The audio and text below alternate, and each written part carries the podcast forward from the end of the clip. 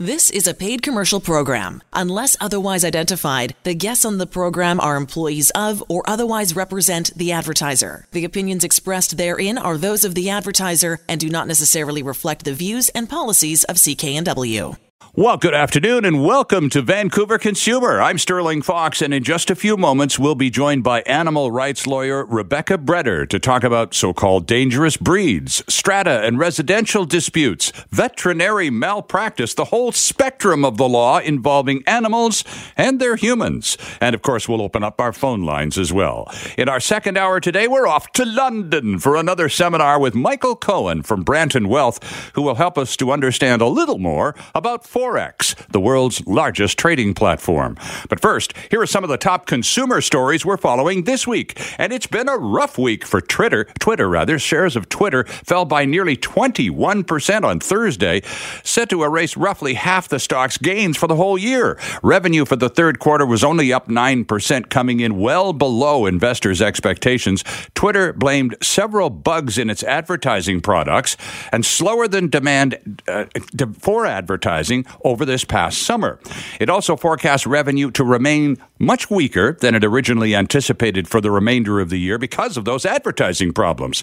Profit also fell to thirty-seven million dollars, which is a lot lower than the seven hundred million dollars it reported for the same period a year ago. But the platform is still attracting users. Twitter added six million users since the last quarter and twenty-one million users compared to the same period a year ago. Analysts do say, though, the momentum from the last several quarters has cooled. Nissan announced just yesterday it's discontinuing the budget hatchback and Canadian racing star, the Micra, at the end of this year. The car, which has been around since twenty fourteen, is built in Mexico, and production completely stops in December. Nissan will switch focus to lower-priced models like the Sentra and Kicks. Nissan says it does have enough stock to hold the company over until the end of twenty twenty, however, so if you still want to get your hands on one of those little cars, you have time. The problem is the cost of just over ten thousand dollars. It can't be maintained going forward. A next year version of the Micra would cost more, and the price would have to go up. So Nissan decided to just cut out the model, period, for Canada. But as for the Canada-only Nissan Cup Racing Series, Nissan says, don't worry, the twenty twenty season will be completely consistent with previous years. Fun little cars with a great warranty. Last year, we told you about the latest phone scam involving crooks posing as Canada revenue agents looking to scare people into paying so-called debts with Bitcoin or gift cards. Well, this week, we have a warning from the Vancouver Poppy Fund about yet another phone scam. This time, the bad guys are calling people pretending to be from the Royal Canadian Legion Poppy campaign, asking for donations by credit card, and then taking down the information. Well, the real Poppy campaign says they never, repeat, never solicit donations this way. They go on to say anyone who wants to donate to the Poppy Fund should be careful and make sure you're donating directly. Quote, the best and safest way is through your local Royal Canadian Legion. There'll be lots of veterans. There's one in the lobby of our building right now today, and lots of cadets out on the streets with the poppy trays. You get the poppy from them, you put the money in the little box, and that way you know the money will get to where it's supposed to go. They also say fake poppy boxes are already showing up in Alberta, too, so be extra careful. We had problems with that in Nanaimo last year. There are just two employees, and volunteers make the difference, as you might imagine, as the Vancouver Poppy Fund distributes an estimated four hundred thousand poppies around Metro Vancouver every year. The money it raises first covers costs, of course, and then helps to take care of veterans whose needs aren't covered by health insurance or Veterans Affairs. Later this year, local consumers will be able to order marijuana products anytime when a new delivery app launches in Winnipeg. The founders of the company offering the platform said it will be like using any of the popular food delivery services, except, well, this one's for cannabis. From the consumer perspective, the easiest way to put it is it's like Skip the Dishes or Uber Eats for cannabis, says the president and co-founder of a company called Super Anytime. What we're trying to do is improve accessibility and consumers' choice of cannabis so we can use this to highlight the benefits to curb curb the black market and to put consumer dollars back into legitimate channels. Super Anytime's co-founders are also co-founders of an outfit called Boozer, which is an alcohol delivery service based in Toronto. It's been up and running for a couple of years and has recently expanded here to Vancouver. The pair is hoping to build on the success of Boozer with their cannabis delivery business, and they hope to have the service up and running in November or December. They're in Winnipeg to start because Manitoba laws allow for this service and Ontario's don't yet. They have vetted their business plan with the Manitoba government. There are no issues with non-compliance, and so it begins. It is a beautiful afternoon on the west coast of Canada for a change, and we welcome that change vigorously. Sterling Fox in studio here at C K N W, joined by British Columbia's first animal rights lawyer. A real pleasure to welcome Rebecca Breder to Vancouver Consumer. Hello. Hi. Thank you so much for having me. I'm very excited to be here. Well, it's a pleasure to have you with us. And when did you become B C's first animal rights lawyer? How long oh, have you been practicing? I've been practicing since two thousand five. And let me just say, there there have been other lawyers who have done some animal law work, uh, but I'm the first one to have such a full-time, that's this is literally all I do. Right. And all I've been doing for a long time. And and I'm so excited to get into what that actually means, what what kind of work and what kind of files that I deal with and the issues. I mean, I, people... would be so. I, I could tell you that generally the, this line of work is uh, is hard, mm-hmm. not just because of the legal aspect of it, but emotionally for for everyone involved. But anyway, I no, think you, we'll get into and, that. And you said a lot of people who come to you as clients with the con- situations, whether it's a dispute or whatever the matter is. Typically, they're coming to you as an animal rights lawyer because there there's a there's a spot of trouble going on, and it's not generally about money.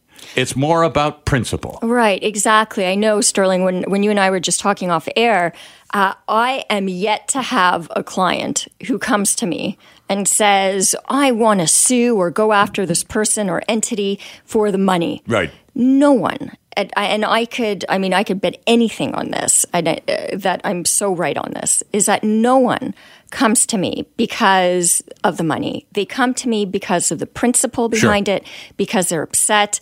There's a lot of emotions involved. And, and I'm talking about regardless of whether it's an individual, so someone who has a dog or a cat or who's going through some issues, or an organization that is seeing some major wrong out there and that wants to, to get justice for animals. Oh, so in some cases then it might be an animal conservation group that retains your services and for a specific uh, case. Right, exactly. An animal protection organization. And, and right now, perfect example, top of mind, is the Canadian Horse Defense Coalition. And I'm going to give them a huge shout out. Of course, they're a client of mine. Um, and so there's a little bit of bias there. But even before they were a client of mine, um, the work that they have done uh, and are still doing is incredible. Now, hang they're, on, just, just before you explain sure, the story, sure. I need to tell my listeners that they need to pay attention. I just learned about this about fifteen minutes ago, and I was floored, mm. absolutely floored. I had no idea that this even exists. You're you're representing the Canadian Horse Transportation Association. Defense Coalition. Uh, okay. okay. It's a mouthful. Uh, that's Canadian right. Canadian Horse Defense Coalition. In, in a court case, in federal court, so it's it's it's the outcome will affect the entire country. The case begins, your court case begins this coming week, and present opening arguments and all of that sort of thing. But the essence of the case is dealing with Canadian horses being exported to Asia for meat. Yes. So give us some details, please. Yes, I was stunned, oh. friends, just stunned. Listen to this. Oh, yeah. I, and, and to be honest, I mean, I've been in the animal rights and protection movement since I was a little girl growing up in, in Montreal. And I knew that Canada uh, has been slaughtering horses here w- within our borders. The United States, they don't do that. It's not banned officially, but they don't, they don't uh, fund the inspections of slaughterhouses for mm-hmm. horses, so they can't slaughter horses there. So they ship them up to here, to Canada and to Mexico. So we slaughter horses here for meat.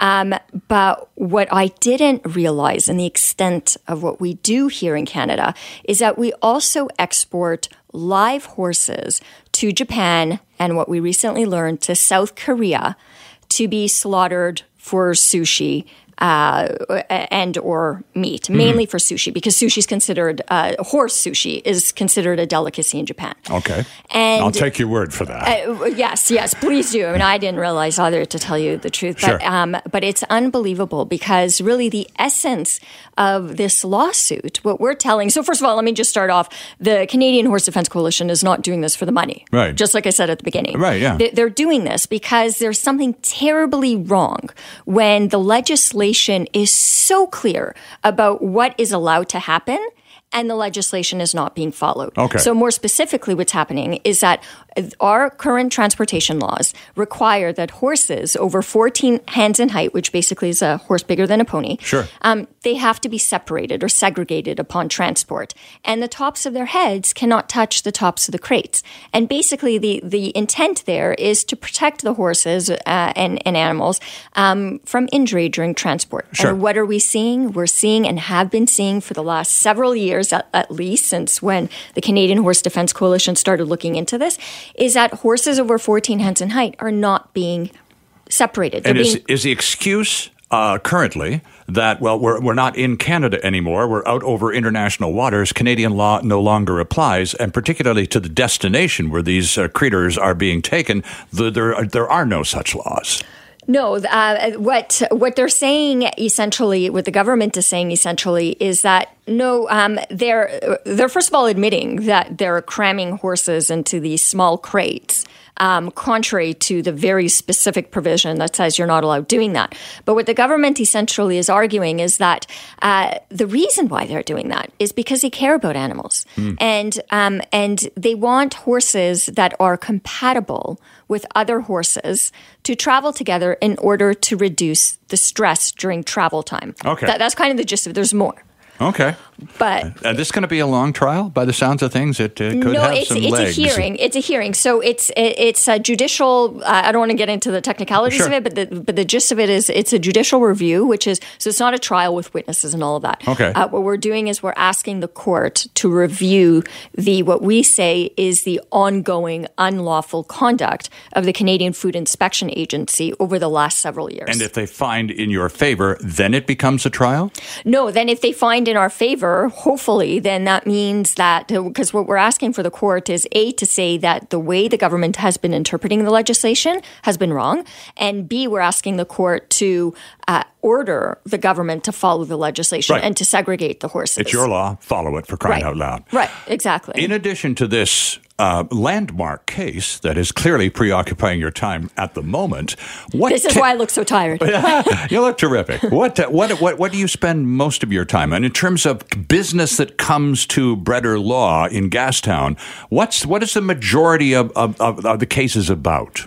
Thank you so much for asking. It, it really depends on uh, on what people come to me for. So my workload is divided between representing individuals, so people with private issues such as defending their dogs, or if people have uh, a veterinarian malpractice uh, suit mm-hmm. potentially. So if if they took their animal to a veterinarian and the veterinarian did something horribly wrong, they want to know what they could do about that. Um, strata issues. I was gonna, that, that was that was my next question. What about living in a tight quarters where your home is not your castle to begin with, and the people next door have a yappy bloody dog that never shuts up? You you get those, I'm sure. I, well, um, not as much those, because let me just uh, and I should have said this at the very beginning. The only cases I take on are those where I feel I could either help an animal or animals directly, or where I feel that I could advance the state of animal law or the interests of animals under the law. Okay. So if someone calls me about... So the yappy about, next door dog is not your, uh, no, not your no, turf. No, no, I would actually probably be defending the yappy dog Uh, owners. Um, and, and so for anyone listening, if, if let's say they had a dog bite, and I don't deal with a lot of dog bite issues, but, um, but if someone calls me and they're like, this dog bit me, I want that dog put down, that those are not the types of cases I take. I actually would defend the dog who alleged, allegedly bit. Um, so, or by the same token... What if the dog actually... It wasn't allegedly at all. What if the dog actually bit so the if, person? So if a dog actually bit, I would defend those people too. And I could tell you also, the same as defending dogs, I defend dogs who have been labeled as aggressive or labeled as dangerous. So I, I certainly... I, I never take on the other side ever. Okay. So if uh, a, a dog that has already been labeled as aggressive caused injury to another dog or person, uh, I would still defend the dog that has been labeled as aggressive. And this, I could just almost hear people like just yelling at the radio, like, how can you be defending bad dogs? And I could, again, easily say that none of the dogs, I'm also picky with my cases, but mm. none of the dogs that I have ever represented are inherently bad or vicious or aggressive. There, it's so easy to judge without knowing the full story. Hey, no yelling at the radio, okay? If you want to yell, or please don't yell. We'd appreciate it if you didn't. But if you want to join the conversation, uh, Ben and Andrew, just open up the phone line. So six oh four, two eight oh, nine eight nine eight. You are most welcome to jump in. six oh four, two eight oh, nine eight nine eight. You keep opening these doors for me. Thank you so much. You talked about so-called dangerous breeds. I mentioned that in my opening remarks this afternoon. Uh, there are jurisdictions, your own hometown of Montreal being one of them, where pit bulls, for example, have been declared to be dangerous by the municipal authorities. And if I'm not mistaken, Rebecca, correct me if I'm wrong, and I know you will, uh, in, in some cases, those dogs in public must be muzzled. Yes, that's true. So in some jurisdictions, although Montreal is very smart now because they, uh, they're repealing it, and, and actually, you know what, I, I need to double check this. They may have already repealed this. Um, in jurisdictions where where there are restrictions on certain breeds, such as, uh, quote, pit bulls or Rottweilers Dobermans, are favorites. Yeah, yeah. Right? Rottweilers. Uh, in those jurisdictions, almost always, the dog has to be leashed, and the usually up to two and a half meters or no longer than two and a half meters long. Right. They have to be muzzled. Um, and there are all sorts of other conditions, like the person's personal property. Um, I mean, their like house has to be gated a certain way or fenced a certain way, and very strict restrictions. And I could tell you, just spoiler alert, and you probably already guessed it, but I am so not in favor of these types of laws and regulations because, quite frankly, they do nothing for public safety. They don't. And I I, I would love, I, I'm obviously very opinionated about this, well, and partly and I do that's my that job. Passion, Rebecca. But you know, you, you would have to at least come to, come to terms with the fact that a muzzle, while it may not do much psychologically for those who are afraid of said dogs, it at least allows for a little breathing space because the dog's muzzled. He can't bite my kneecap off. You know what? Actually, no. The psychology behind that, it, not that I'm a psychologist or profess to be, but um, when you see a dog with a muzzle, isn't your first reaction, ooh, that dog must be dangerous? That's right, of course. So your instinct is to actually not feel comfortable or to feel more relaxed and, oh, I could go pet this dog or this dog won't do anything to me. Your instinct is actually the complete opposite. Yeah. You and, see a and, dog with a muzzle, you're not going to go anywhere near the exactly. dog. And, le- and let me also just say that some people muzzle their dogs not because they're vicious, but because their dog eats everything in sight. Yes, that's true. And so they muzzle the dog just to prevent, you know, No, the, really the big four, veterinary the bills. Garburator type dog. Yeah, exactly. Yes, yes, I, I know a few exactly, of those. Yeah. Exactly. But the the laws that we have here in British Columbia. Um, how much time do we have? Oh, we should, we're going to have to break for the news here. But, okay. Uh, very quickly, though, it, you're saying B C law is different from Quebec law to begin with, right? It, it is, but there are still restrictions uh, across British Columbia that have these types of laws. Like Burnaby is a perfect example where pit bulls are considered a restricted breed. So people who have dogs that are pit bulls have to muzzle them and all that. But that's a whole other question, like, what on earth is a pit bull? Well, we got lots of people who want to join the conversation. six oh four, two eight oh, nine eight nine eight. Rebecca Breder, B C's first animal rights lawyer, in the studio to take your calls after the news on Vancouver Consumer. Welcome back to the program this glorious Saturday afternoon. The I suppose the only down part of it is it's the last Saturday of October already. Good grief. It's Sterling Fox in studio with Rebecca Breder, who is an animal rights lawyer, uh, B C's first. There are more of them now, but uh, you were a pioneer back in your early days of practice, Rebecca. We were talking about the sort of work that crosses your desk and all the different types of cases. And your bottom line is that very few people go to an animal rights lawyer looking for dough. It's more satisfaction. It's more an issue of principle. principle. That's right. It's never about the money. It's always about the principle and getting justice for the animals. All right, let's uh, take some calls because we got some people with us. We opened up the phone lines eons ago, six oh four, two eight oh, nine eight nine eight. And we have people who have been with us for more than a few minutes, beginning on Vancouver Island with Bonita. Oh, thank you for taking my call. I You're love welcome. Your show. It's wonderful. Thank you. Rebecca, Rebecca I, you guys, I, tu- I tuned in a little bit late, so maybe these questions have already been addressed. Could I get your opinion, please, on the group PETA and also your personal opinion on shock collars? Oh. Thank you. Thank you. I'll hang up now. Oh, okay. We'll send you back to your radio, Bonita. Thank you yeah. for that. Two very, very different items, Rebecca. Thank you for the call, Bonita. Very, two very good questions. Uh, let me start with the slightly shorter answer about shock collars. My opinion on shock collars is that they are absolutely terrible. There is never a reason to use them.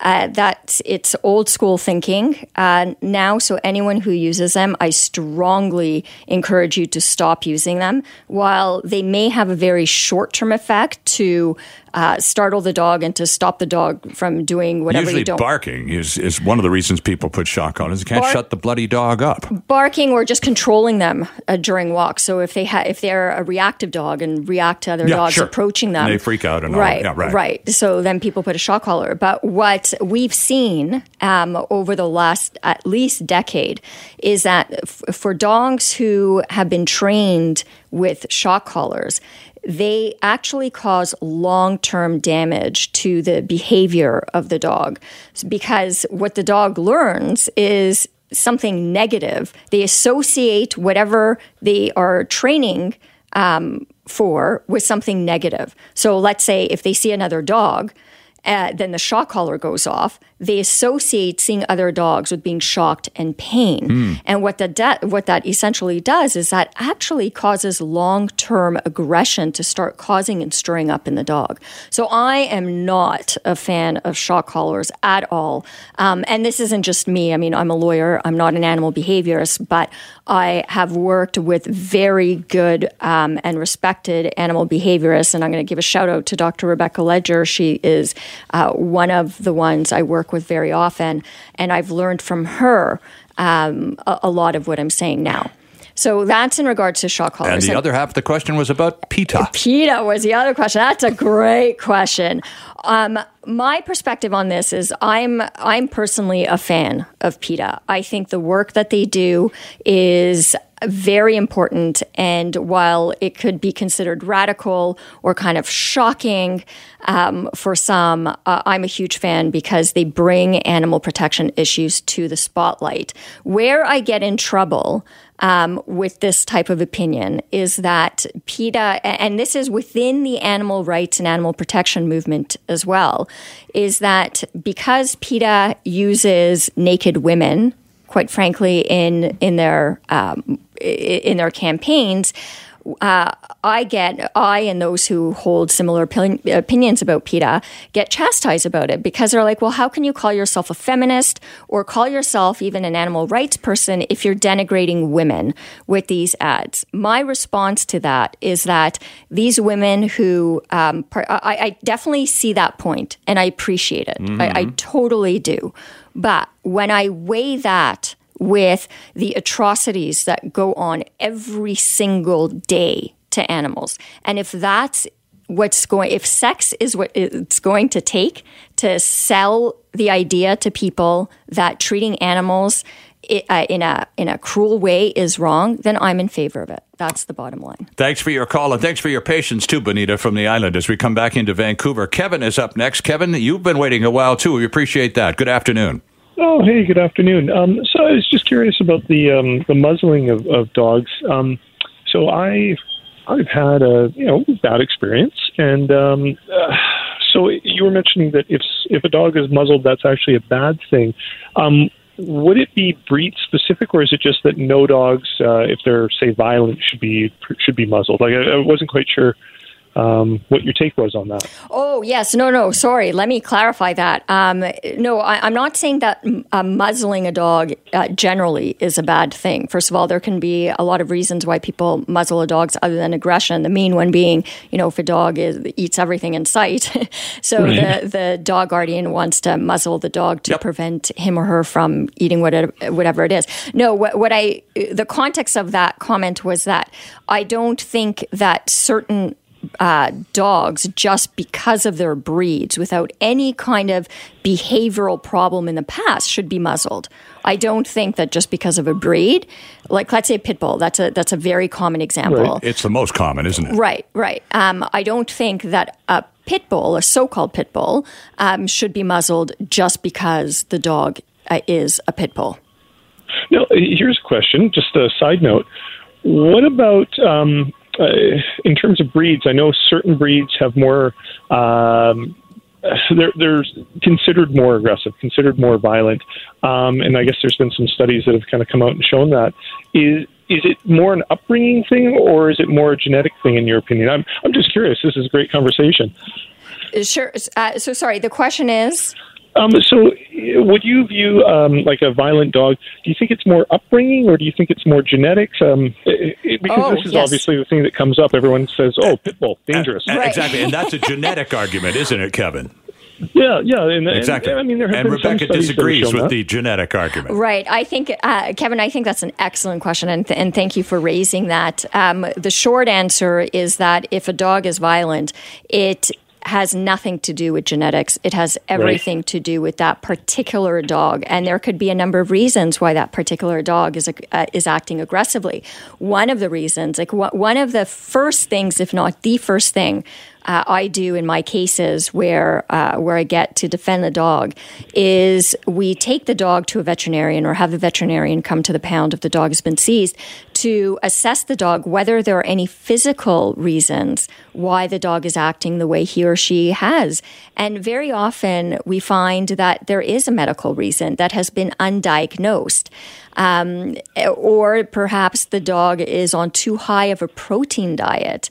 And little things like just reducing the type of food that the dog eats, uh, to switch the dog from beef or chicken to to salmon, or to even, dare I say, you know, vegan food, um, to reduce the amount of protein that the dog is getting, and that reduces the aggression. So the short answer is that uh, a, a violent dog, or uh, as, as you described the dog, uh, has nothing to do with genetics, and it really has everything to do with just that particular dog and various factors that may have led to that dog being aggressive. Kevin, thanks for the call. Um, Rebecca, earlier, pardon me, you mentioned um, this whole business of uh, veterinary malpractice. Let me take a couple of seconds, and I am not the only person in British Columbia that this has happened to. This goes back several years now.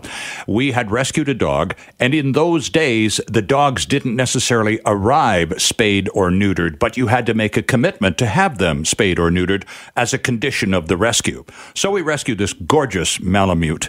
She was just a beautiful dog, fully grown, but quite young and unspayed. So, fine, off we go to the vet and uh, drop her off, and we'll pick her up tomorrow, and it's a spaying. We get a call about five or six hours later. She didn't make it. She died on the operating table. A spaying operation. I was furious. My wife was just crushed. What rights did we, the pet owners in this particular case, have, if any, to go after that vet?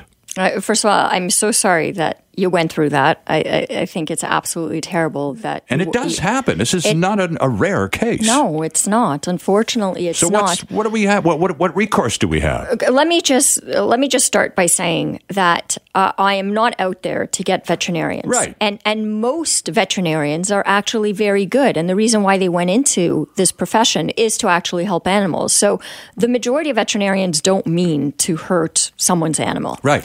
There are some veterinarians out there who are very bad and have a history of being very bad. And there are those veterinarians also who are really good but made a terrible mistake. Sure. And uh, and I kind of get a combination of those two, veterinarians with histories and veterinarians who are actually generally quite good but ha- have made a mistake. the rights that people have is they're they're basically twofold. And again, when people come to me for these issues, they never come to me because they want yeah. their money back. And I, it wasn't about the money. money. No, no, not at all. Of course not. It's about they feel terrible for having lost their, in some cases, and in, in a lot of cases, I can say their most beloved family member, yeah, yeah. and more so than other, you know, human family members. So people are very upset. The rights that people have is twofold. One is either to pursue the veterinarian civilly, which means by way of lawsuit. It's not like you have to jump into court right away, right. but it's demanding a money, even though I know it's not about the money, but unfortunately the way our legal system works is that if there's a wrongdoing, if you're if you're alleging negligence, the way the court system awards uh, a, a win in that. Recognizes it, right, is a, is an, a monetary award. Exactly, right, yeah. exactly. And and that does hurt the, the wrongdoer, so to speak, because they realize that, okay, maybe they need to be more careful in the future.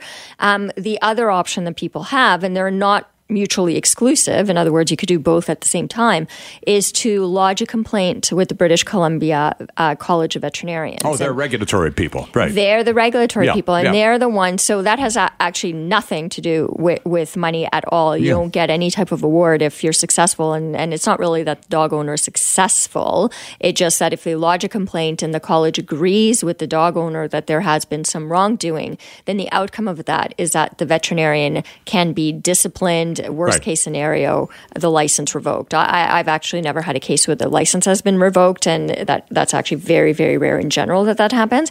But usually the college does. Uh, the best case scenario, what I've seen, is that the college uh, tells the veterinarian that they have to take further lessons, further further education, and they have to pay some kind of penalty to the college for investigation. Interesting stuff. Uh, not all the time in the world left here, and I want to jump around a little bit because I wanted to ask you about pet custody. I'm looking at your website. By the way, Rebecca's company is Bredder Law, uh, and uh, the website, conveniently, is bredder law dot com. And on the on the website homepage are all sorts of different categories of animal law that you address, including pet custody. Now, we have a family lawyer, Stuart Zimmer, Zuckerman, who comes on the program quite regularly and, and uh, takes calls about, you know, custody issues. And and at one point, we've had a call about a dog, and Stuart told Ben and me off air, you would be stunned at how frequently animal custody matters become a really serious part of family breakups and so on.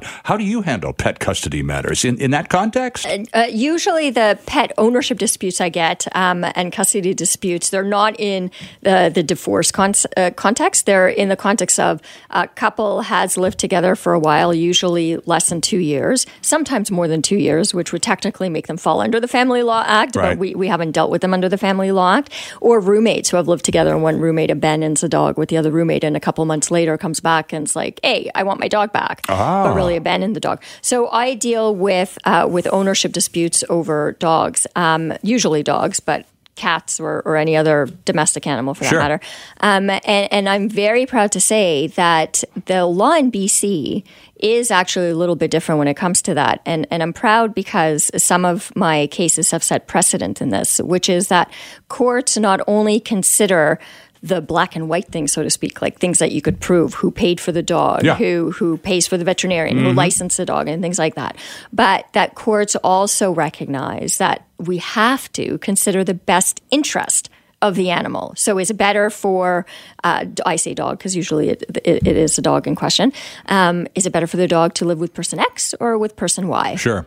And and that's that that I think is huge because what I'm seeing it's it's a reflection of how Canadian law is going when it comes to animals generally, and that's that courts recognize that animals are technically property. We all know that, but we are seeing judges starting to treat animals differently than a chair or, you know, another piece of furniture. So, British Columbia family law has evolved to the point where the interests of the child are con- are, are always paramount.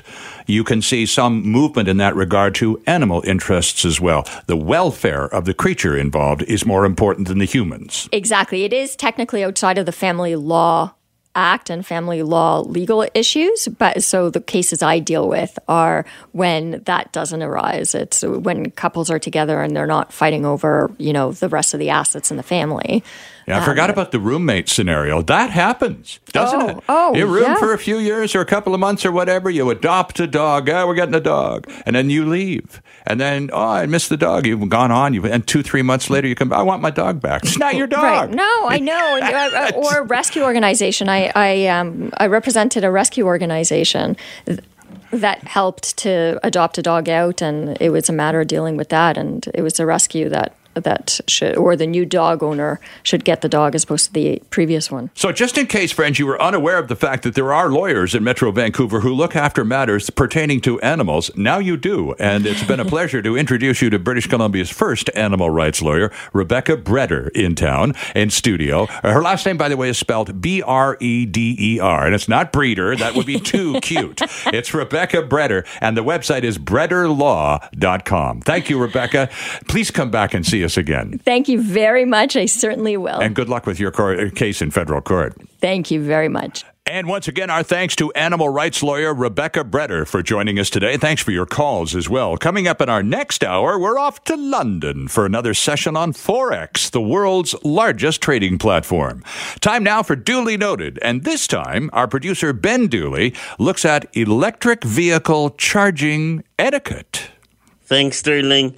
Lack of etiquette is leading to growing conflict at electric car charging stations. A survey conducted by B C Hydro found that almost a quarter of electric vehicle drivers have argued with a fellow driver at a public charging station. twenty-four percent said they have experienced extreme frustration when other drivers use public chargers to fully charge their vehicle. Susie Leader of B C Hydro said, well, the province's more than seventeen hundred public chargers are a useful resource. E V drivers should make home charging a priority. That's why the utility offers rebates on home chargers of up to three hundred fifty dollars, she says, in conjunction with the province's own three hundred fifty dollars rebate. There's no actual rule book on etiquette, right? So every experience was something new. There's no fisticuffs, but it's definitely a lot of awkward situations. B C Hydro offers the following tips for owners of electric vehicles. Take only what is needed and limit your charging to a maximum of around thirty to forty minutes. Avoid parking at an E V charging stall if not charging or waiting to charge. Use the PlugShare app to let others know when a charger will be available. Do not unplug others unless there is a note on the vehicle or on PlugShare that gives permission to do so. I'm Ben Dooley, and that's Duly Noted. Time for a couple more consumer quickies before the news, and thank you, Ben. B C's housing slowdown may be bottoming out, according to a new housing market outlook by Canada Mortgage and Housing. Sales and prices in B C will begin to stabilize next year before accelerating in twenty twenty-one. C M H C says favorable economic and demographic conditions in the province will drive new housing starts, which it says will be relatively strong growth, growth rather, compared to other regions. As far as sales go, C M H C M H C projecting B C will also see stronger growth combined, compared rather to other parts of Canada. And along with an uptick in sales, C M H C is forecasting prices will begin to climb again next year. The agency protects, projects rather mortgage rates to climb from about five point two percent this year to five point six percent by twenty twenty-one. And it says risks remain for the market, including global trade tensions and high household debt, which could be vulnerable to interest rate hikes. John Carlson will have lots more to say about this story next Saturday. Next week, the B C D Liquor Distribution Branch will be selling a seventy-eight thousand dollars decanter of Macallan Genesis seventy-two-year-old Scotch, the oldest whiskey ever released by Macallan, one of only six hundred decanters of the stuff released worldwide. The bottle will go on sale on Halloween at eight o'clock in the evening at the liquor store at thirty-ninth and Cambie, all part of their annual premium spirits release at that point. Two other Macallan products, a thirty-year-old old Sherry Oak for only forty-three fifty. That's four thousand three hundred fifty dollars. Oh, and for the cheapies who just can't go into s- four figures, a six hundred dollars Macallan Exceptional oh, Single Cask will also be on sale. More the next day, November first at Park Royal, where a Bowmore fifty-year-old release will be pay- purchased for, well, forty-five thousand dollars. It's all coming up at B C L C stores, select stores this coming week. That is our program for this hour, produced by Ben Ben Dooley with Andrew Ferreira. Lots more after the news. Stay with us right here on C K N W. The proceeding was a paid commercial program. Unless otherwise identified, the guests on the program are employees of or otherwise represent the advertiser. The opinions expressed therein are those of the advertiser and do not necessarily reflect the views and policies of C K N W.